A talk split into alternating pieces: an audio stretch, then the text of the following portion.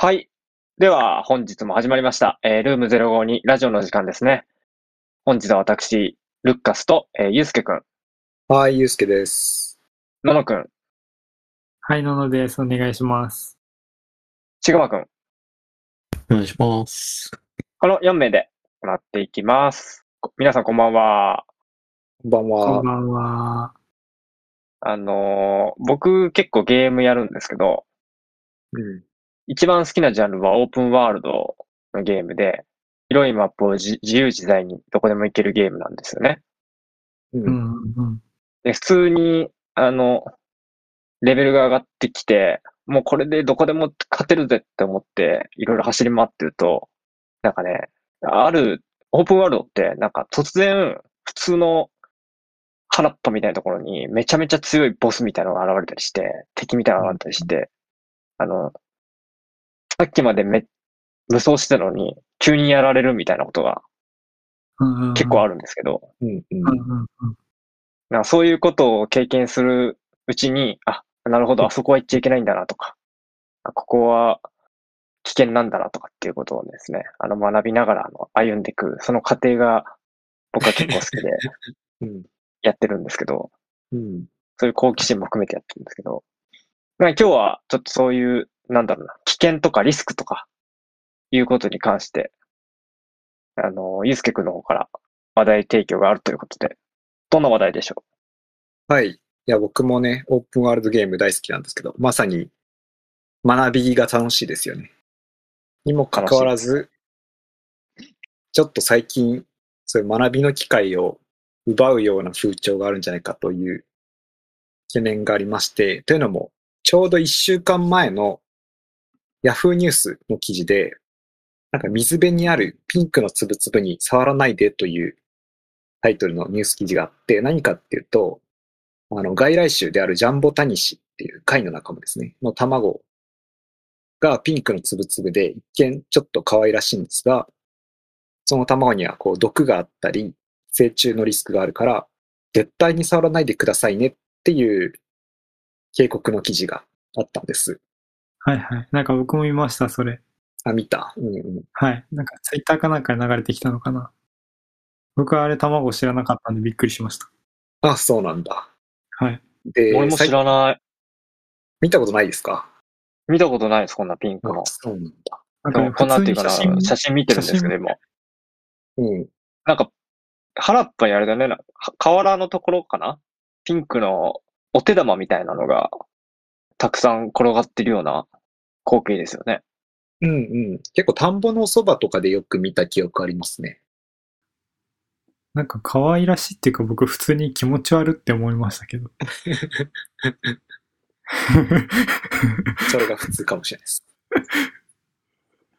で、まあこういうニュース記事があったんですけど、まずタイトルに絶対に触らないでと書いてあること。で、こういう記事最近めっちゃ多いですよね、と思って、その、自然界の生物とか、そういうものについて、超危険ですみたいなニュース記事、最近すごい多い気がしてて。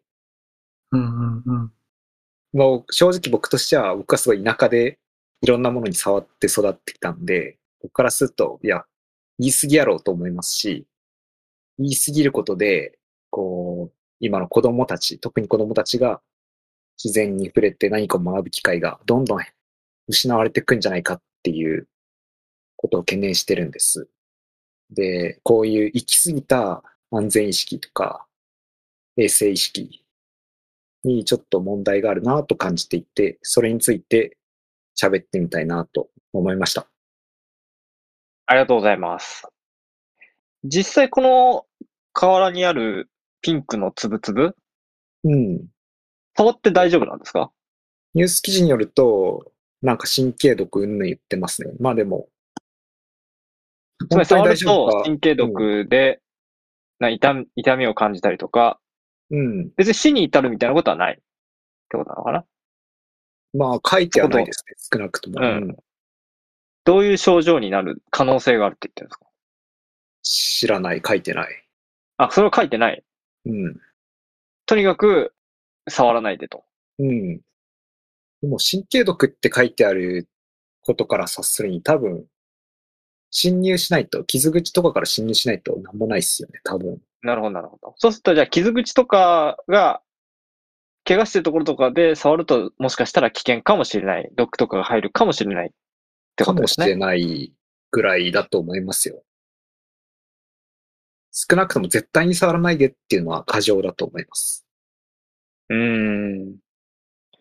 まあ今日はちょっとそこのジャンボタニシと呼ばれるこのピンクのつぶつぶが実際大丈夫なのかどうなのかみたいなところをメインで話すってよりかは、うん、まあそういうふうに、あの、まあこれに限らずですね。そうです、そうです。いろんなもので。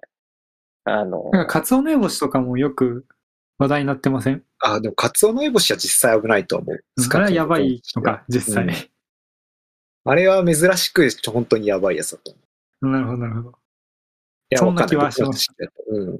ここで多分、ユースケ君が問題意識を挙げてるのは、本当にやばいものじゃないものも含めて、そう。手を出さないでとか、危険だから、あの、避けてくださいとか、そういうふうに誘導してしまっていることが良くないんじゃないかと。そうです、そうです。うんうんうん、で、どうせ覚えられないじゃないですか、そんないっぱい言われても。結果、人々は怖いから何も触らんとこになると思うんです。うん、これを危惧してます。なるほど。自然が怖いもんだと思って全く触れなくなるとか、あり得ると思うんですか？実際その感覚はどうですか？ののくんとか、シグマくんとか、そういう感覚あります？触らんとこみたいなことですか？とか、うん。あの、まあ、この、触る触らないだけに限らず、これはやっちゃダメとか、いうふうにされて、なかなかこう、リスクに、リスク、まあ、リスクあるかないかもわからず、とりあえず手を出さないみたいなこととか、そういう風潮っていうのは感じますか？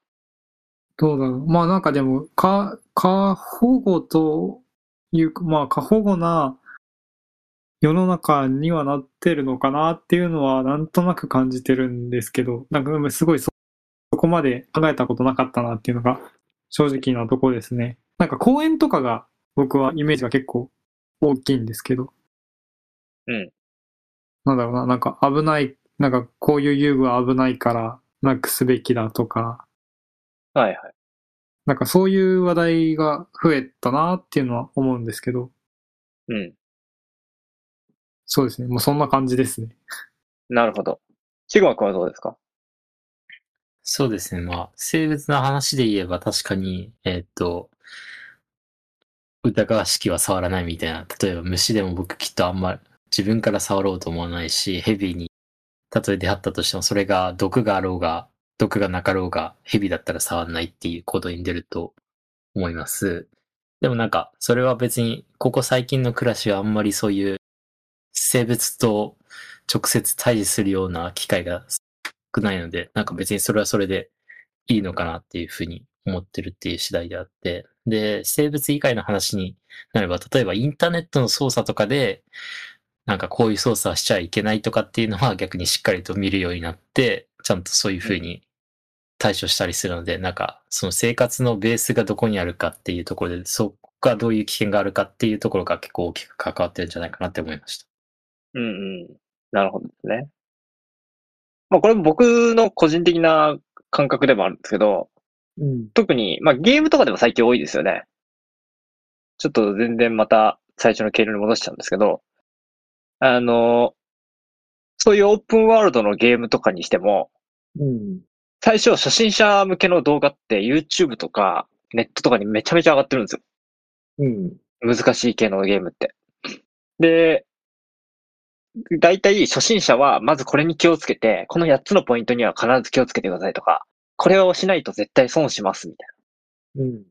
一番最初にまずここに行ってこれを取ってくださいとか、これ取らないとゲーム、あの、その後攻略がなかなか難しくなりますみたいなこととか、ちゃんと全部解説してくれる動画とかって結構上がってたりするんですよね。うんうん、で、それを、で、なんか本来のそのゲームの面白さみたいな、試行錯誤して、自分で突破していくみたいなリスクに対して、試行錯誤するっていう面白さを阻害してるんじゃないかなっていうふうに思う部分だなという感じに感じるんですけど、まあゲームぐらいだったら、まだね、別に、そんなに実害としては大きくないかもしれないって感じるかもしれないですけど、うん、逆に言うとあさら、さらにそこから広がって、なんかあらゆることを、なん石橋を渡る前にインターネットで調べる人たちが増えてるんじゃないかなって気がするんですよね。例えば、わかりやすいのはキャリアの問題とか特にそうで、えっと、何かこういう道を歩みたいとか、こういう、例えばアーティストになりたい、デザイナーになりたいとか、クリエイターになりたいとか思ったときに、まずそのクリエイターになっていいか。で、その時にどういうことをしたらいいのかみたいなことが、全部、まずインターネットから入るっていう、情報を全部取り入れて、で、失敗しない道を取ろうとするっていう傾向が、すごい強いなっていうふうに思っています。うん、で、その辺っていうのは、やっぱりこれだけあらゆる情報メディアが広がってきて、で、その結果、なんかリスクを試行錯誤する前に、自分で考えて何か選ぶ前に、世の中にある情報で、なるべく悪い方に行かないようにする。っていう風に、リスクを避ける傾向があるのかなと。で、それがこう、あらゆるところに派生していって、それこそ、この、あの、まあ、今回のこの Yahoo ニュースの件とかもそうかもしれないですけど、なるべくリスクがありそうなところをいかに避けるのかっていうのは、わ、あの、目立つし、ニュースとして見られやすくなるんで。そうですね。こ、うん、こ、こういうものっていうのは、あの、ニーズとしてはすごい高いのかなっていう気がします。うん、いや、そうだと思います。その、稼ぎやすいアクセスを、から、こういうタイトルにして、危険ですよって言ってると思うんです。で、まあ、ゲームの話は、まあ、ルッカさんも言ったように、そんな実害はない気がしますし、キャリアもまあ、いいかなと思うんですけど、やっぱり他、特にこの自然、自然とか生物について、やどうしても関心があって、というのも、ののくんとかも保全やってるから知ってると思うけど、まず、例えば今の環境問題とかに解決していくにつれて、まずやっぱ親しみを持つとか、よく詳しく知るってのが大事だってよく言われるじゃないですか。それ、そういう、まあなんだろうな、本当に大事な問題があるのに、それの解決から遠ざかっているような気がして、特にさっき、ルッカスさんはインターネットで調べるって言いましたけど、キャリアについては。うんうん、生物については多分みんな調べないんですよ。さっきののくん、カツオノエボシの話出してくれましたけど、カツオノエボシ聞いたことありますみんな。ないです。しないです。あ、ないっすか。まあ、あったとして、じゃあそういうのがいる、まあ、クラゲの仲間なんですけど、クラゲの仲間だってなったとき、調べます。カツオノエボシがどんな見た目かとか、調べます。多分調べずに、あ、まあ、クラゲって怖いんだなって思うと思うんですよ。これ、これが嫌だなと思うんです。実際僕、友達と海行って、水クラゲって普通のクラゲを持って遊んでたら、まあちょっと刺されてチクッとはするんですけど、別にそれだけなんで、持って遊んでたらめっちゃ。水クラゲ全然大丈夫ですよね。そう、でもめっちゃ嫌がるんですよ、僕の友達。超危険だみたいな。でこれが、どうなのかなと思うんですよね。調べて。それは調べたっていうか、ネットで情報が入ってきたからその人はそう感じてるんじゃないですか。いや、水クラゲとカツオノエボシの違い分かってないでしょうし、水クラゲ知ってたとしても、なんだろうな、別にちょっとチクッとするぐらいっていうのも知らないか、それでも嫌がるかしてるんだと思うんですよね。カツオノエボシってクラゲなんだ。クラゲだよね。綺麗ですよ。うん。それを今知ったわ。俺、カツオか煮干しの仲間だと思ってた、今、今まで。名前だけしか知らなかった。今聞いてた。いや、まあでも、あんまりもう生物の名前は信用しない方がいいです。はい。これはマジな、マジで、ああのうう最近マジでひしひしと思うんですけど、あの、まあちょっとこれは脱線するので。そう、脱線だね。前、僕もルッカスさん、僕もあれです。前もルッカスさんとも登山行ったじゃないですか。で、うん、その時にヘビを僕追いかけて遊んでまして、で、あれも、うん、僕はやっぱ見分けがつくので、毒ヘビかどうか、うん、結構分かってる範囲で楽しんでたりして、うん、実際ヘビ好きだったりしてやってるんですけど、こういうのも、まあ正直自分からすると楽しい経験なのになと思いつつ。うんうんうんうん。なるほど。ゆうすけくんがじゃあ問題意識してるのは、無知による極端な楽観主義とか批判主義みたいなことを、ですかね、批判してるのは。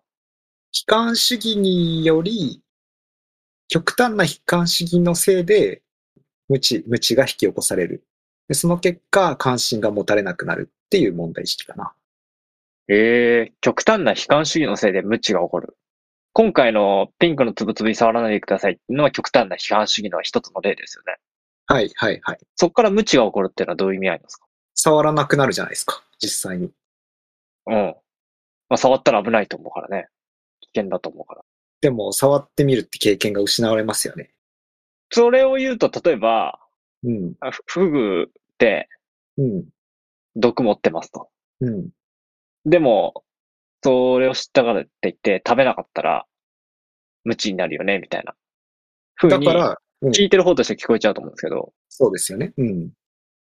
でそれはやっぱり、フグってのは、マジで食べちゃダメだ。僕、魚釣りよく行くんですけど、うん、フグはマジで食べちゃダメだとよく言われるんです。まあ、それって結局情報で知るわけでしょ、最初に。そう。でも、それ以外は別に、まあ、まずいとかよくありますけど、言って大丈夫だよって知ってるから、フグは食べないし、それ以外は安心して食べるわけですよね。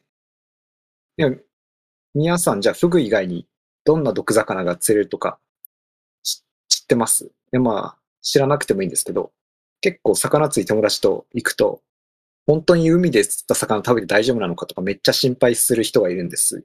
うん。で、こういう人たちはめっちゃ心配してるから、実際に持って帰ってみないとか、食べてみないとかあるわけですよね。で、これで無知が再生産されると思うんです。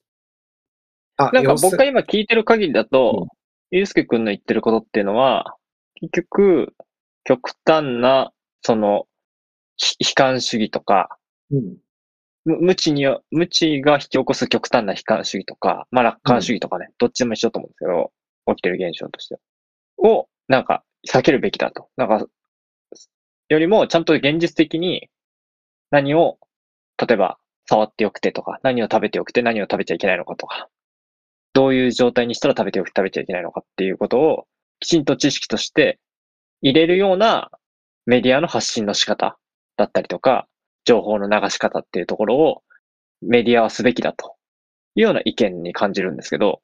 いや、違って、うん。本当にやばいやつだけやばいって言えっていう意見です。フグを食べるな。マムシに触るな。カツオノエボシに触るな。スズメバチから逃げろぐらいでいいかなと。うーん。本当にやばいっていうのは命の危険があるとかっていうこと。うんうん。命の危険がないものに関しては、ちょっと例えば、痛みを伴うとか、うん、ちょっと気分悪くなるとか、うん、そういうことに関しては、あ、あんまり言うなっていうことですか？そう、そうです、そうです。と思います。なるほど。なるほど。うん、え、それはどうしてですか？それ、それも全部、全部ひっくるめて、なんかその絶対に触っちゃダメみたいに、なんか同じぐらい、すごいレベルで発信するなっていうことではなくてですか？いや、そこの度合いをつけろって話じゃないってことですよね。極端な話、ちょっとぐらい痛い思いしてみろって思います。うん。なんとなく言いたいことは分かってきました。うん、だからそこの、なんだっけ、現実的な危険なラインをきちんと示してっていう話じゃなくて、ある程度危険だったら、さ、触ってみる。人々が試行錯誤してみるためとか、自分で手に触れて危険だということを気づくために、そう。あえて発信しないということも重要なんじゃないかってことですよね。そうです、そうです、そうです。なるほど。